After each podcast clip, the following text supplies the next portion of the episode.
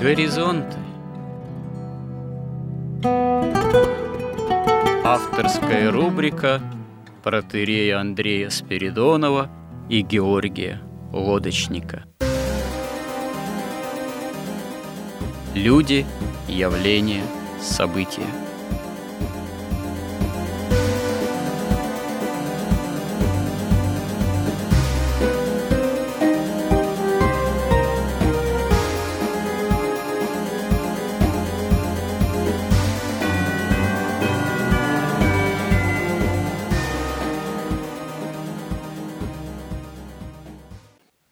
Добрый день, уважаемые радиослушатели. В эфире радио Благовещение. Микрофона протерия Андрей Спиридонов. И в рубрике «Горизонты» мы с моим постоянным собеседником Георгием Водочником в данном случае продолжаем разговор, который мы озаглавили как «О смысле жизни».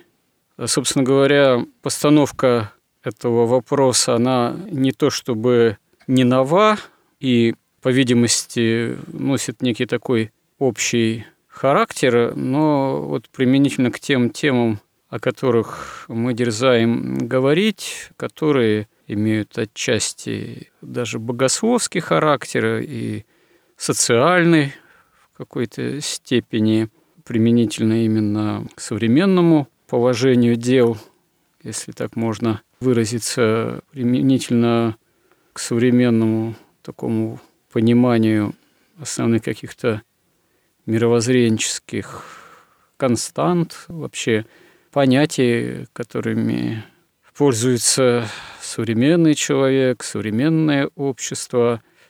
Вот этот сам взгляд через призму, постановку такого рода вопрошания, он представляется достаточно ну, интересным и необходимым. Потому что, ну, я уже этого касался, ну, вот в разные эпохи этот вопрос может звучать, восприниматься в значительной степени ну, различным образом. В эпоху, скажем так, органичного христианского миропонимания, в эпоху, ну, можно сказать, традиции – этот вопрос, наверное, имеет э, более такой очевидный для большинства ответ. А в эпоху, скажем так, уже, которую можно назвать постхристианской, эпоху своего рода, ну, выражаясь таким философическим языком некого постмодерна, этот вопрос может звучать уже несколько иным образом, по-другому восприниматься, и не то, чтобы на него мы, христиане, можем дать какой-то принципиально другой ответ, э, чем в эпоху живыми такой, в общем-то, ярко представленной христианской традиции, но э, все ж таки говоря или делая поправку на людей не с прямо христианским миропониманием, мы уже будем вынуждены задаваться такой проблемой, в свою очередь, каким-то тоже вопросом, а как правильно сформулировать ответ на этот вопрос о смысле жизни. А, и мало того, можно задаться и вопросом, а вообще, как сам этот вопрос правильно преподнести и сформулировать. Это действительно так, потому что, собственно говоря, сам вопрос о смысле жизни, если мы, допустим, обратимся к нашей относительно недавней истории, он ведь начинает как-то звучать, появляться в общественном таком информационном, культурном пространстве тоже не всегда. Не во все века он, наверное, был с такой какой-то интенсивностью, злободневностью задаваем. Можно сказать, что, наверное, в нашей истории он начинает в особенности звучать в XIX столетии – с развитием великой русской литературы и культуры, вопрошанием великих русских художников, э, слова в том числе. Но здесь и сам тоже возникает вопрос, а почему именно в это время? Он с особой силой и категоричностью начинает задаваться. Не потому ли, что это уже было время секуляризации духовного оскудения. Ну, мы вот в прошлой беседе постарались как-то сформулировать саму тему и пришли к такому выводу, что необходимо, собственно, даже более-менее постараться дать определение, понятие, что такое вообще смысл и что такое вообще жизнь-то, прежде чем эти два понятия вместе свести и задаться собственно говоря, этим вопросом, этой постановкой. А что такое смысл жизни и вообще о чем имеет смысл говорить в контексте этой темы о смысле жизни? На чем мы там остановились-то, Георгий? Мы остановились на том, что если мы пытаемся ответить на этот вопрос исключительно с помощью разума, ну и так, можно сказать, забегая вперед, если мы хотим отвечать на этот вопрос с точки зрения чистого разума, разума не просвещенного еще духом, не просвещенного благодатью. Потому что когда разум просвещен духом, благодатью, и он в какой-то гармонии с сердцем, с эмоциями, он наполнен любовью, такой вопрос не возникает. На самом деле вопрос о смысле жизни, он как бы вообще неправомерен для разума. И по каким причинам тут мы уже начинали объяснять, но их, по крайней мере, две. Первое, если мы хотим задать вопрос себе о смысле жизни, то есть фактически это звучит он так, а зачем я существую? То есть не просто живу, но почему я существую, зачем? Зачем мне-то эта жизнь нужна? Вот Бог меня создал, и сейчас, а мне зачем? То есть вопрос о смысле жизни – это вопрос субъекта такого рефлексирующего – Животное, например, мы говорили, оно не задается вопросом о смысле жизни, оно не рефлексирует. А у него вообще ну, смыслы недоступны, потому что что такое смысл? Не бывает просто смысла, бывает смысл слова, смысл понятия. И что такое смысл, мы тоже начинали ну, об да. этом говорить, что ну, вот, э, человеку дан язык. А что такое язык? Язык – это возможность разделить целое на части. И потом эти части на все более мелкие части, потом выделить какие-то отношения, появляются глаголы, какие-то эмоциональные отношения, определения и так далее, разные части речи. По сути дела, это разделение единого, так сказать, вот если с музыкой сравнивать, аналогового сигнала, да, который поступает во все пять чувств человека, он же поступает не дискретно, он же не поступает в виде уже слов – ну, а, сейчас большинство музыки воспроизводится с цифровых носителей, с цифровых записей. Но они все равно имитируют потом аналоговый сигнал, когда они передают его через уже динамики, он волей-неволей становится опять ну, да, волна звуковая, да. Вот, поэтому человек получает через пять своих чувств вот такой вот слитный единый мир, и именно язык позволяет разделить его на части и осмысливать эти части, строить какие-то модели мира – вот это позволяет уже язык и разум. Это, как бы мы уже говорили, наивысшее такое ипостасное свойство божества – это слово, да, ипостась. Поэтому этот вот дар есть у человека, его нет у животных. Он вот этот весь поток, он в нем живет, вот в этом гармоничном потоке, и он достаточно гармонично животное живет. И, как говорил Виктор Пелевин, мне эта фраза очень нравится, что только человек может быть несчастнее своего тела. То есть, если у животного ничего не болит, оно совершенно в гармоничных отношениях. И если он не голодает, не в каких-то ужасных состояниях находится.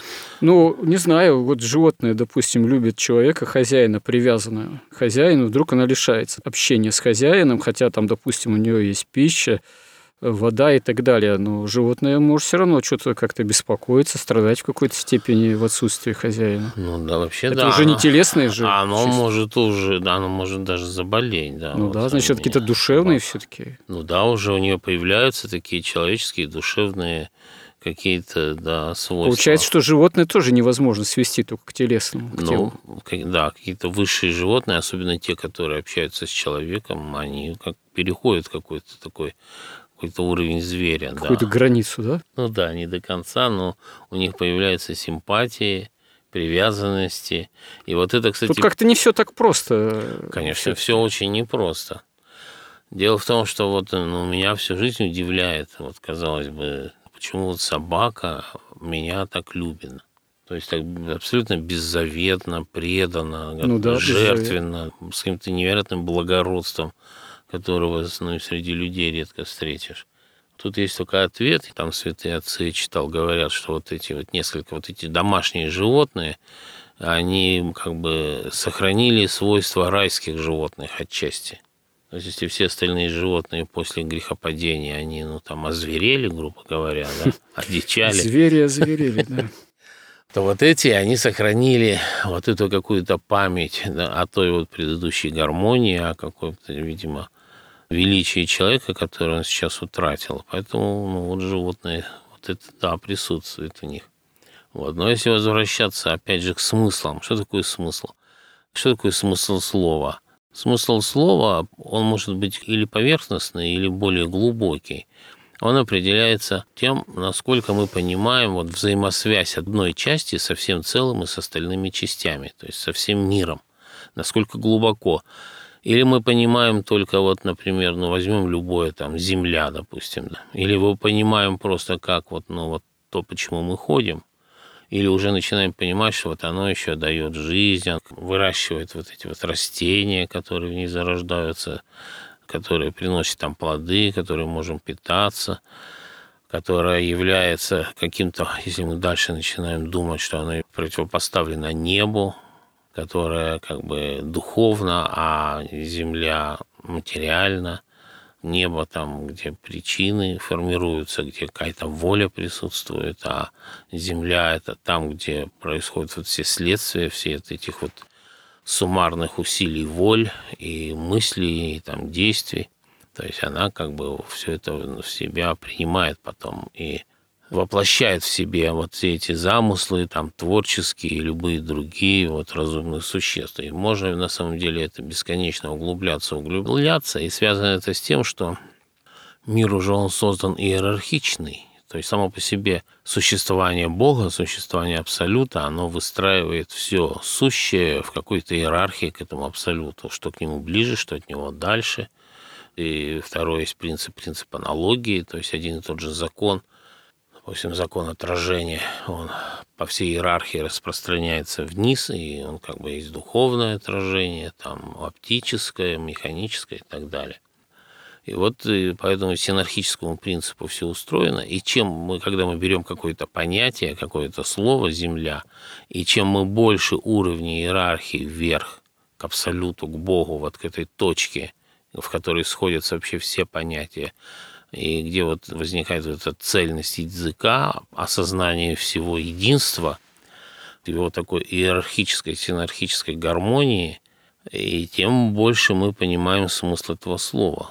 А если мы ну, просто можем понимать, там, что земля, да, это где вот ну, можно картошку посадить, и на этим ограничиваемся, значит, у нас Ну, тоже... можно же миропонимание человека, который, собственно говоря, обладает жизнью, Собственно говоря, жизнь и человек – это такие понятия, это, которые трудно развести окончательно полностью. Потому что иначе, если нет высших форм жизни, нет человека, то нет и тогда и наблюдателя, и нет и того, кто вообще способен мыслить и способен саму жизнь осмыслять.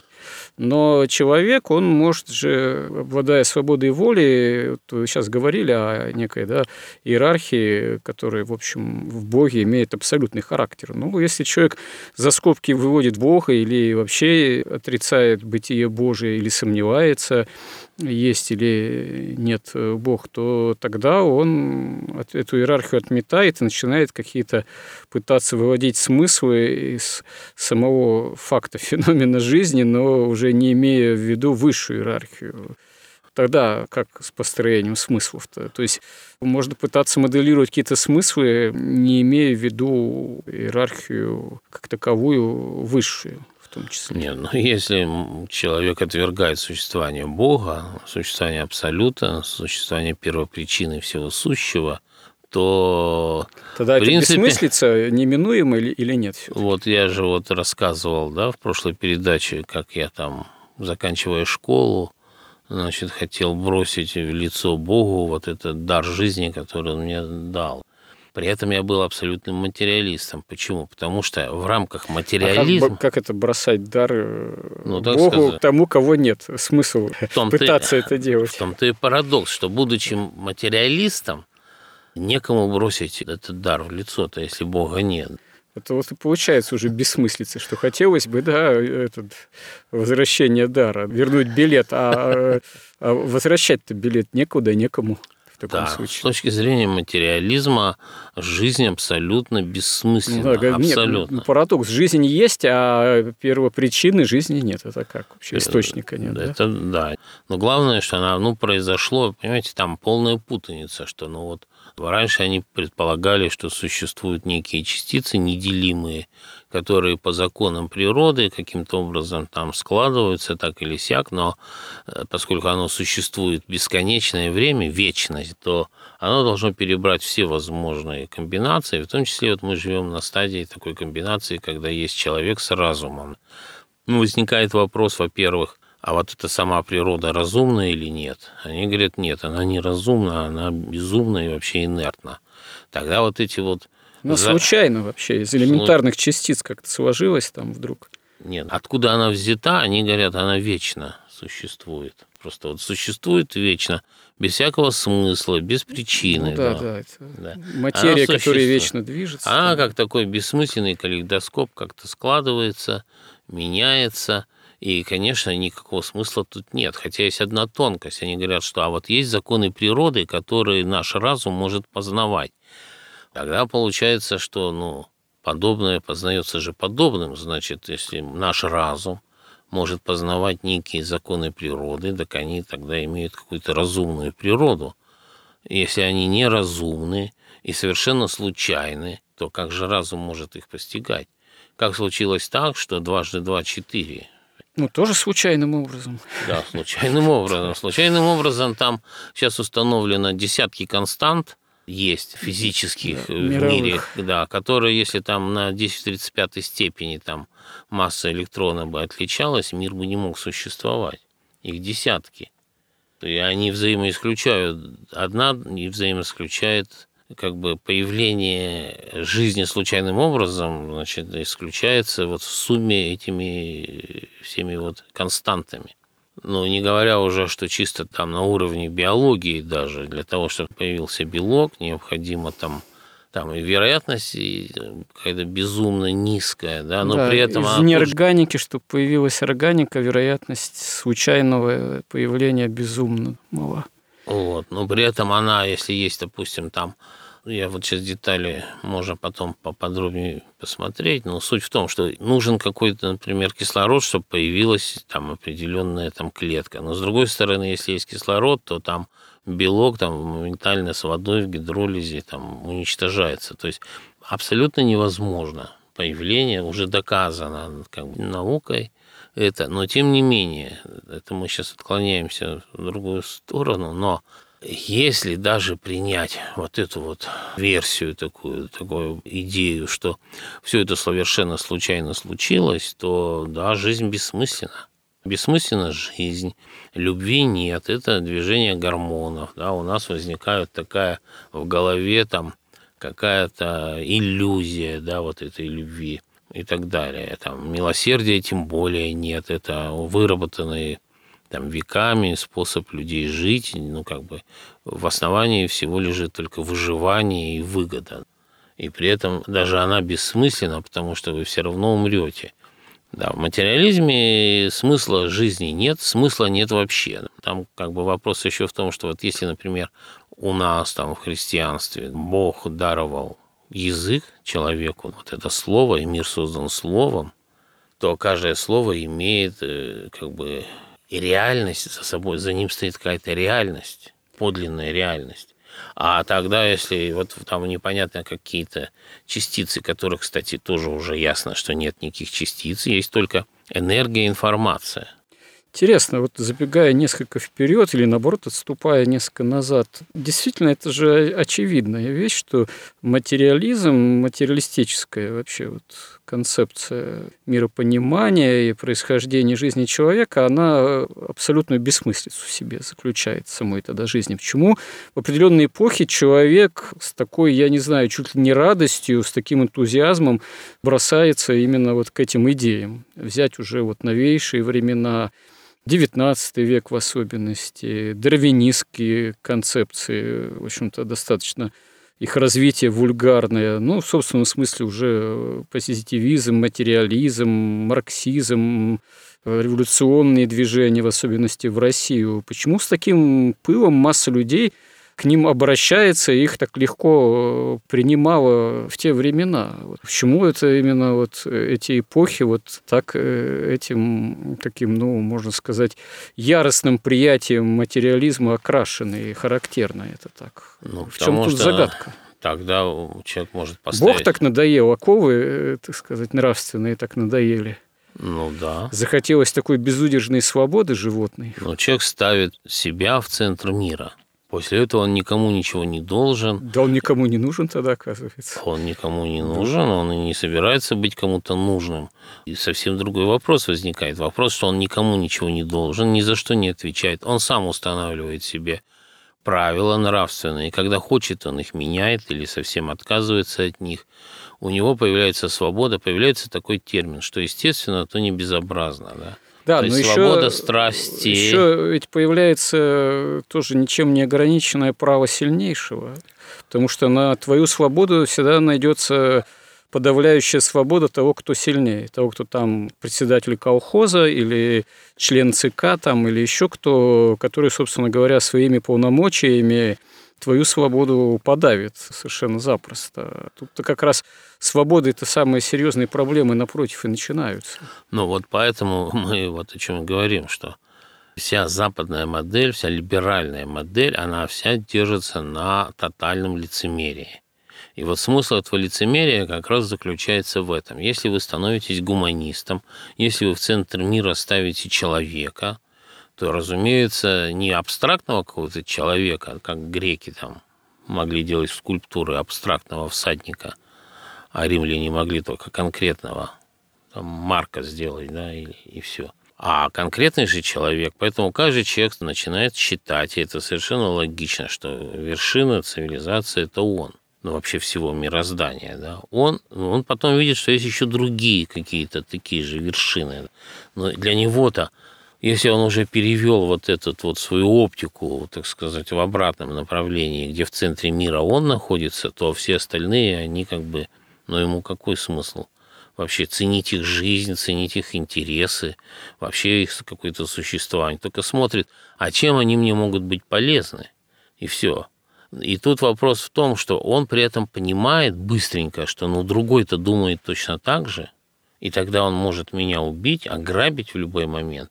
И тогда я должен именно лицемерно заявить, что нет, не только я, но и все мы вместе, вот все люди, мы все, вот вершина этой эволюции, да, все вершина.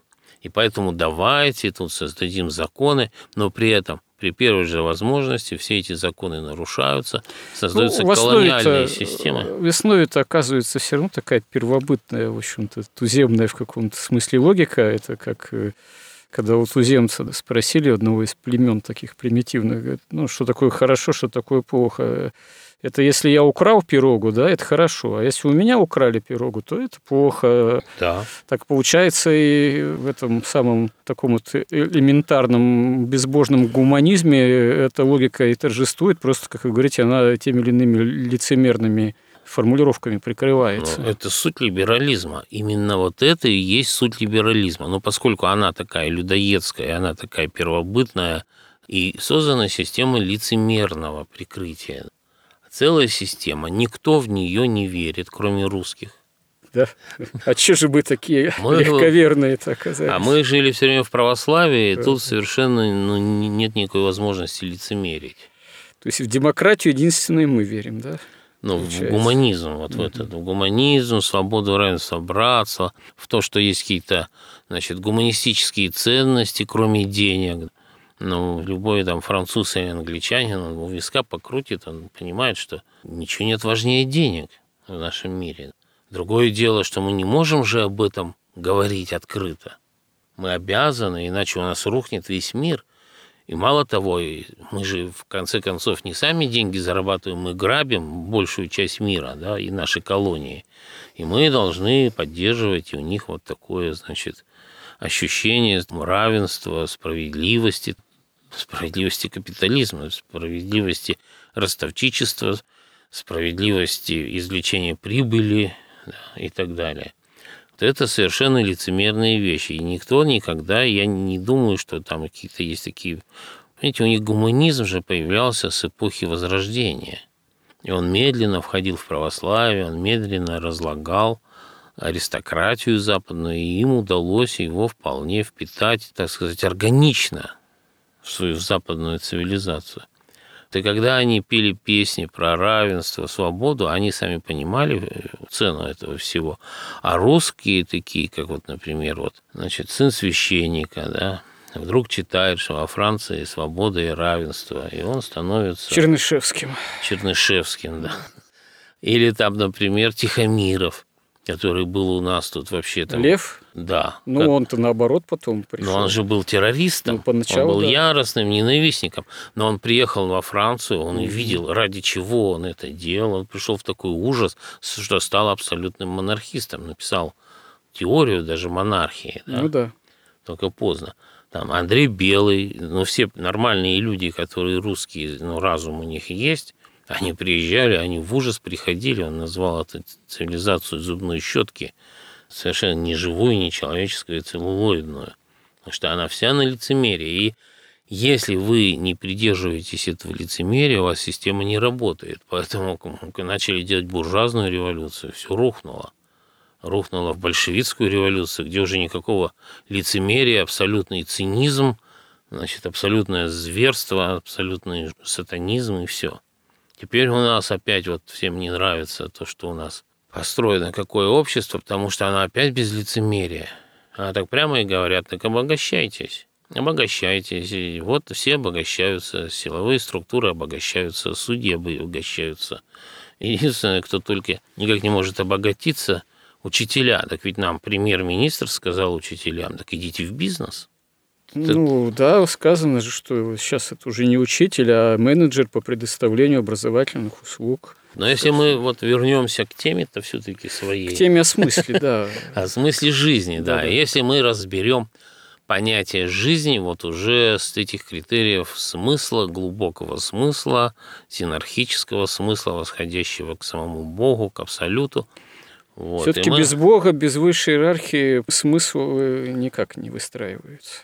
Да. Во-первых, нет никакого смысла. Ну, да. Нет никакого разума. Вместо разума это постоянная какая-то иллюзия, галлюцинации происходят. Да? У нас же даже такие были философы великие, как Шопенгауэр там, и Кант, которые доказывали, что вообще-то нам реальность подлинная, она недоступна. Это Ленин уже потом сказал, а, неважно, что там, реальность то, что у нас в ощущениях дается. Да? Ну, в этом смысле Ленин это очень вульгарный мыслитель. Ну, да. Он, но он, он просто... на самом деле же и основоположников-то, типа Гегеля, там нельзя сказать, что, видимо, очень серьезно читал.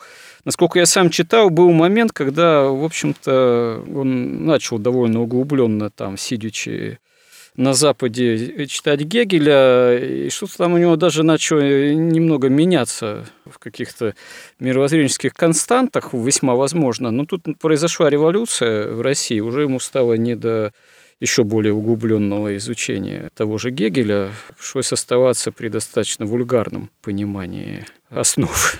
Но, насколько я вот вижу, как вот мне представляется, Ленина вообще не интересовала истина. У него была определенная цель, и он под нее создавал как бы все, и науку, и философию, и мировоззрение, и все, и даже Маркса под себя, ну, как бы. Собственно говоря, в его деятельности борьба за власть и цель осуществления власти или над подчинение соратников э, тех или иных, разгром тех, кто с ним был все-таки не согласен, а потом захват власти в собственном смысле уже в России. Это была главная, Но... главная цель. В этом истина для него и была. Но он как бы все признаки одержимого и бесноватого в нем как бы есть. Поэтому его не интересовал никакой ни ну, смысл, ни страсть, жизнь. Страсть к власти, да, это одержимость.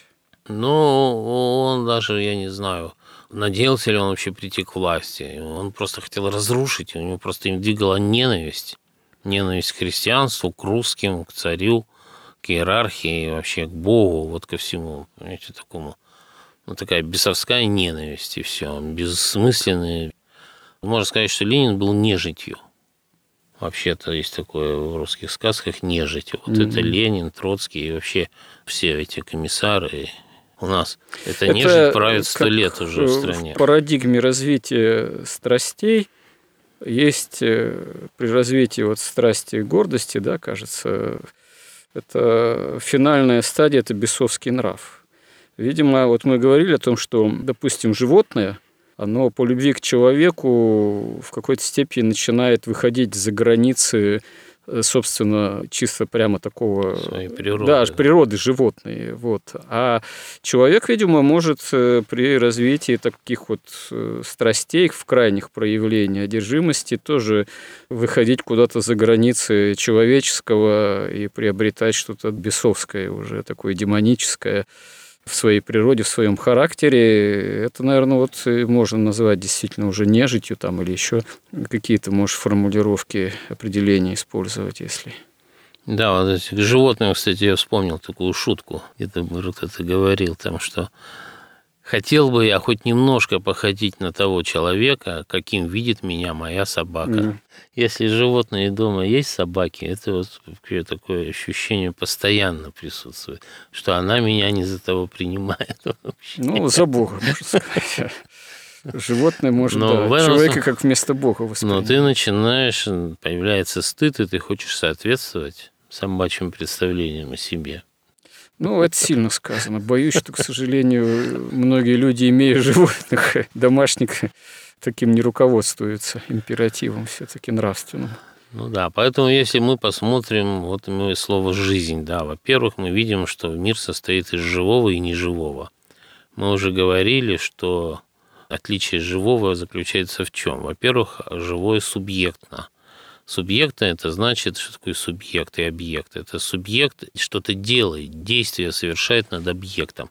Он может его познавать, он может его потреблять, он может его как-то трансформировать. Вот как там живая клетка, она там какие-то питательные вещества потребляет. Второе, что в нем есть собственная какая-то информационная там на уровне ДНК, допустим, или еще каким-то образом записана какая-то программа, какой-то код, развитие, значит, взросление, старение, умирание. То есть, как пишет священник Владимир Соколов, что происходит созревание живого вот в этом мире. И когда оно созревает, эта программа заканчивается, и это живое переходит ну, в такое более совершенное состояние уже, когда оно созревает для вечности, оно переходит в вечность оно обязательно обменивается живое с внешним миром, с неживым. Оно потребляет какие-то вещества, информацию и обратно, и энергию, да, и обратно как бы воздействует на внешнюю среду. И смысл вот этого всего в том, что особенно то, что у него есть какие-то внутренние установки, внутренние как программы, можно сказать, что вообще жизнь, она духовна, то есть она имеет духовную составляющую в себе. И вообще, в общем-то, есть такое мнение, что весь мир имеет сознание, только сознание, оно в разных видах как бы бытия различно. Одно сознание там у неживого, другое у живого, живое там, начиная от клетки, там у дерева свое сознание, вплоть до человека.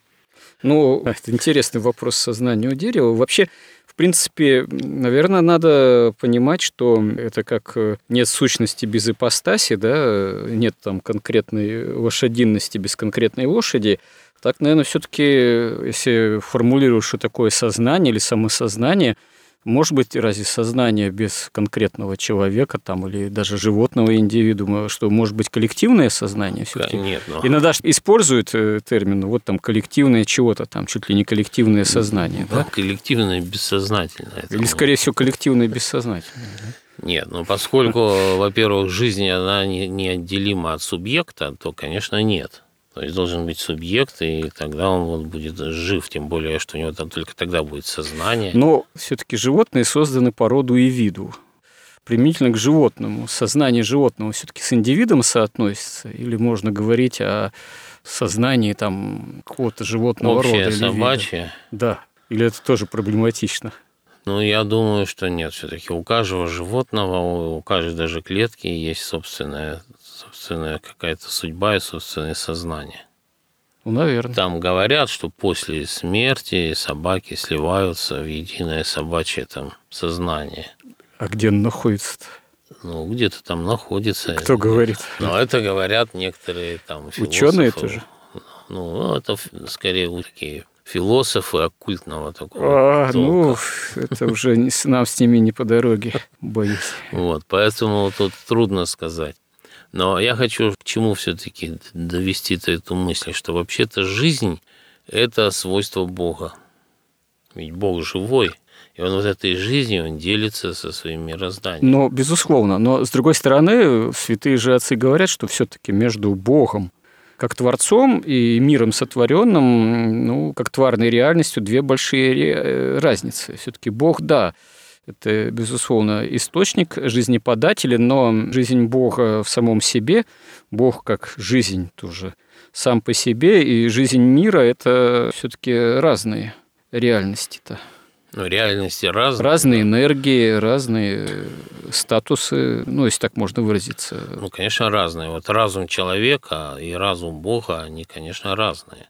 Но все равно в какой-то степени разум человека – отражение – там уменьшенное там каким-то образом Бога, да, то есть есть в них что-то и Думаете, общее. отражение уместное понятие? Ну, может быть, не отражение, но... Очевидно, что да. Что образ, нечто... Человек создан по образу Божьему и подобию, что такой образ Божий – это отдельная вообще тема, отдельный вопрос, и, собственно говоря, нету ведь исчерпывающих определений, что такое образ Божий в человеке. Это тоже некая тайна. То есть тайна бытия человека, она, наверное, если это попытаться так вот очень просто сформулировать, таким упрощенным образом, она вообще самой способности к вечной жизни, которая дана Богом. Именно потому что Бог, безусловно, в сущности своей обладает вечной жизнью и наделил человека этой способностью. Но можно ли это назвать отражением в собственном смысле? Даже но это не отражение, но это уже вопрос слова, да, как к нему относиться, какой смысл в это слово вкладывать. Понятно, что божественная природа – это не человеческая природа, но тем не менее вот в этом богоподобии нечто есть, как бы Бог живой и человек живой. Бог разумен и человек разумен. Бог – слово и человек владеет словом. Но жизни человеку дает Святой Дух, как и всему вообще живому. Да? То есть вот как раз эта жизнь, она как бы не свойственно материи, не свойственно творению. Вот именно жизнь – это совершенно божественная энергия. И Бог, и Святой Дух и снабжает все живое и делает его живым. И когда в человеке много вот этой силы жизни, когда он получает ее, он получает благодать, в нем возникает любовь, и, ну, представьте себе, вот человек, там, юноша влюбился – он же не может задать себе вопросы, зачем мне эта девушка, и вообще зачем я живу. Почему не может?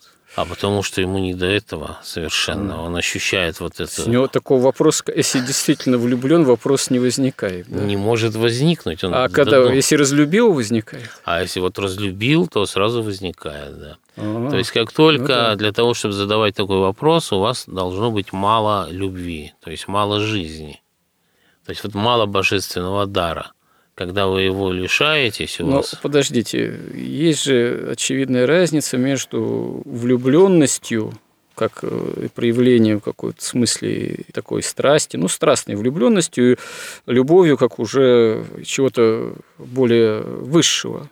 Я как пример привожу. Конечно, когда там святые там обладают уже, обретают вот эту настоящую божественную любовь и там... к Богу, и к людям, в святых, кстати говоря, еще и дар рассуждения был вместе с даром любви. Недаром же дар рассуждения, ну, духовного рассуждения, конечно, благодатный дар, он считается одним из высших даров. То есть, на самом деле, настоящая эта любовь духовная, она еще и в хорошем смысле в духовном рассудительна. Она по страсти не действует. А вот влюбленность, она очень даже способна действовать по страсти, хотя, может, и не задается ну, вопросами. Вот у них они-то точно знают в смысл жизни, в чем заключается. Только это знание у них не чисто разумом, да, а уже любовью, сердцем. От Бога уже.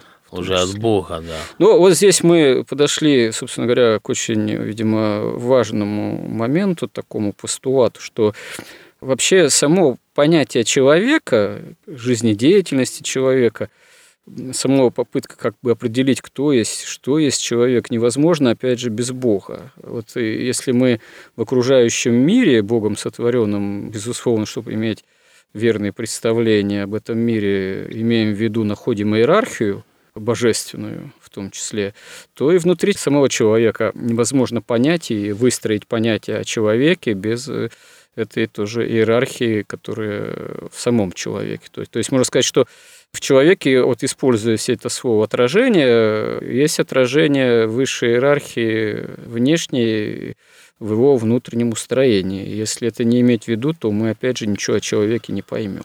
Но любовь, она ведь отражает единство Бога, единство мира. Ну, подождите, вот с понятием любовь вы несколько забегаете вперед. Мы не можем в одном сюжете вместить э, невместимое.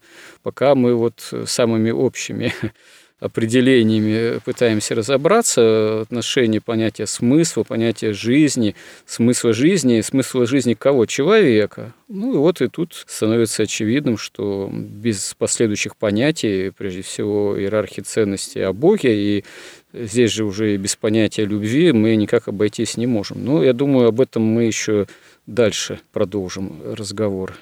Или у вас есть что еще сейчас добавить? Можно добавить что? Что вот как, опять же, говорят уже сейчас вот физики, да, что существует энергия, информация. И вот любовь, ведь в мире существует не только разум. Мы видим, что существует еще сердце, и существует мир эмоций, и мир вот любви как наивысшего как бы уровня бытия, состояния бытия. А любовь, она как бы отражает единство. И вот когда человек имеет любовь, он осознает это единство всего сущего, ну, единство да. с Богом, и единство со всеми остальными людьми и с остальным миром. Вот это единство гармоничное, как бы, и это уже иррационально, даже не на разумном уровне, а на уровне Да-да. как бы абсолютной реальности и выражается в этой любви. Вот еще понятие очень важной энергии появилось. Ну, вот тоже это надо будет еще рассмотреть. То есть любовь, вот эмоция, это уже, на мой взгляд, это как бы уже такая синергия информации и энергии. Эмоции тоже имеют отношение к энергии. Ну, конечно. Ну да. Ну хорошо. Вот да, мне кажется, понятие энергия тоже очень важное, применительно к понятию человека и, видимо, применительно к этой теме о смысле жизни. Ну и вот, чтобы еще с разумом закончить, вот почему нельзя разумом понять вот смысл существования разума, но это как, например, попробовать линейкой измерить длину линейки саму себя. Тут еще хуже ситуация, когда линейка как субъект решила осознать познать себя как объект с э, помощью инструмента Если себя же линейку распилить пополам, например, наверное, можно измерить. Но для этого придется ее ретроспективно уже. Да, но ее придется сломать для этого фактически вот, в том единстве, какое у нее имеется. Вот, поэтому хоть и мир есть слово и создан словом, но существует кроме разума и слова существует вот еще Святой Дух и энергия жизни и человек устроен, и мир устроен вот достаточно сложно. И ответ получается, поскольку это самый как бы изначальный, основной, базовый вопрос, то и ответ получается только в таком интегрированном уже виде, да, то есть полностью все существо человека, только когда оно развивается достаточно высоко, и когда оно уже имеет просвещение Духом и имеет опыт общения со Святым Духом и просвещается Богом,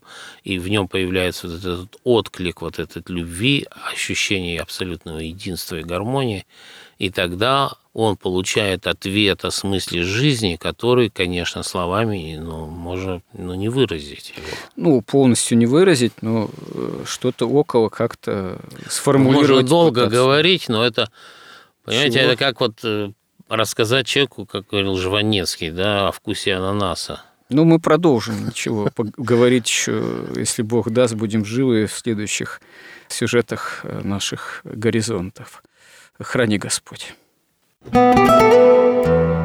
Горизонты на радио Благовещение.